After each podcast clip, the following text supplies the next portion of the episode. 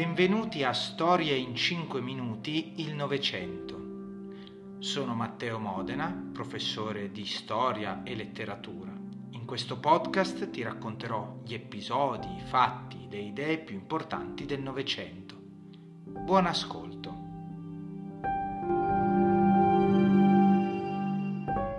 La resa del Giappone e la fine della Seconda Guerra Mondiale.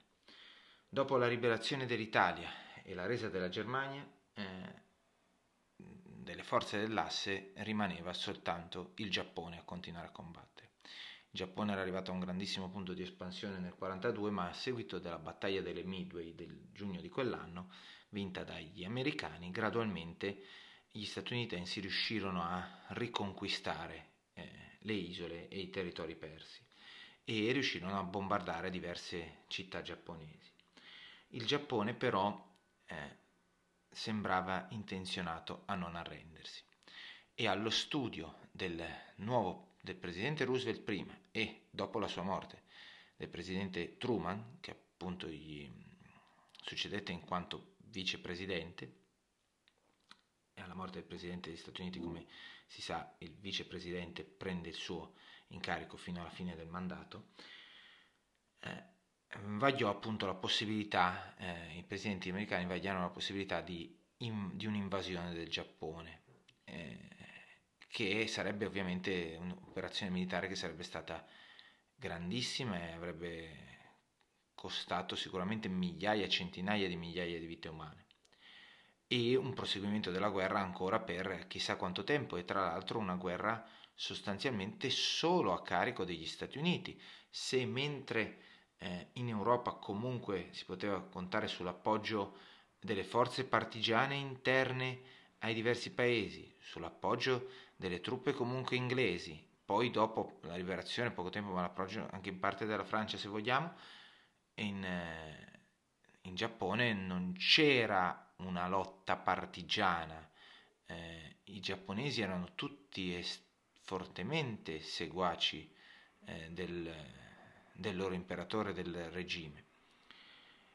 e così seguaci che erano disposti appunto anche ad attacchi suicidi, famosi kamikaze, cioè piloti che si buttavano sull'obiettivo con l'aereo carico di bombe e praticamente si facevano esplodere cadendo sull'obiettivo. Come finire quindi la guerra in un modo più rapido? La soluzione in realtà partiva già da prima, partiva già dal, quantomeno dal 42, eh, in realtà da, da, da, prima ancora, cioè dagli studi partiti da Einstein eh, sul rapporto tra energia e massa, la famosa E uguale a mc al quadrato, eh, cioè l'idea che l'atomo, mh, mm, che la massa, quindi l'atomo, eh, portato a una certa velocità, potesse scindersi e, e produrre energia. Questi studi eh, vennero in seguito sostenuti dal governo americano che dal 1942 diede vita al progetto Manhattan, in cui erano coinvolti una serie di scienziati, a capo ne era uno scienziato Oppenheimer e tra gli scienziati c'era anche l'italiano Enrico Fermi.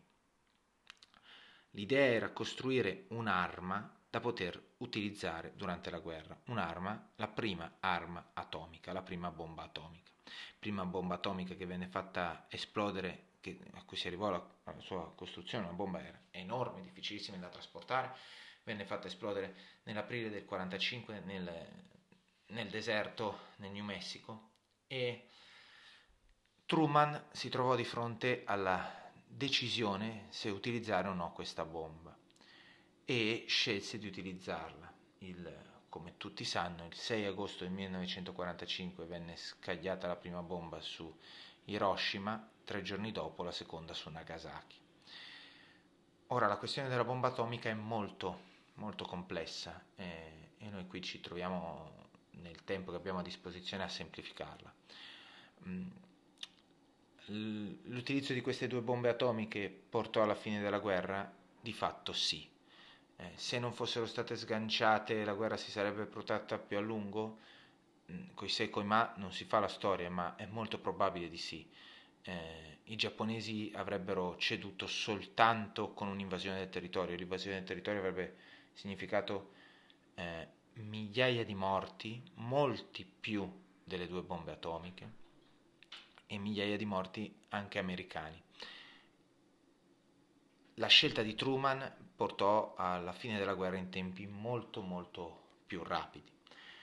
Quello che colpiva non era, non tanto, non era tanto, la distruzione eh, complessiva, perché mh, i bombardamenti erano, si erano svolti durante tutta la seconda guerra mondiale e come quello che abbiamo citato nella puntata precedente, il bombardamento di Dresda eh, fu ancora più lungo, ancora più, se vogliamo, devastante.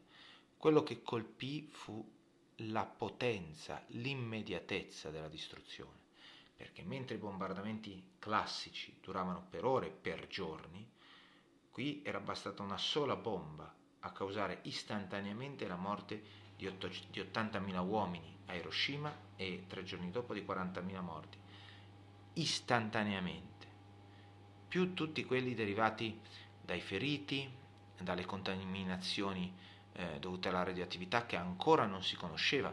Eh, si calcola che i morti in realtà complessivi soltanto per Hiroshima furono più di 200.000, eh, le stime sono difficili da, da, da, da essere eh, precise proprio perché i danni eh, si protrassero per mesi, per anni. La, eh, quello che colpì appunto fu la potenza di questi ordigni e eh, il Giappone capitolò, decise di firmare la resa eh, perché, ehm, perché non sapeva effettivamente quante bombe di questo tipo avessero gli Stati Uniti. Qualcuno, qualcuno dice che in realtà le bombe fossero solo queste due, cioè che Truman non avesse a disposizione pronti altri ordigni atomici.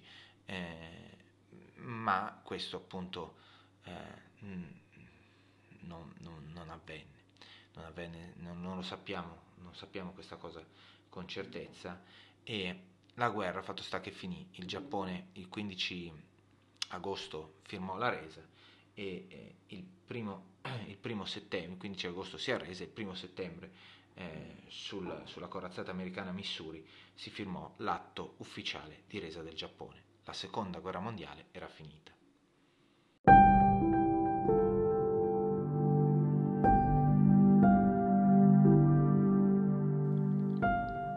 Grazie per aver ascoltato il podcast Storie in 5 minuti, il Novecento. Puoi ascoltare questo podcast su Apple Podcast, Spotify, Google Podcast e utilizzando il tuo programma preferito. Iscriviti e se hai richieste specifiche per nuove puntate, scrivimelo nei commenti. Ci sentiamo al prossimo episodio.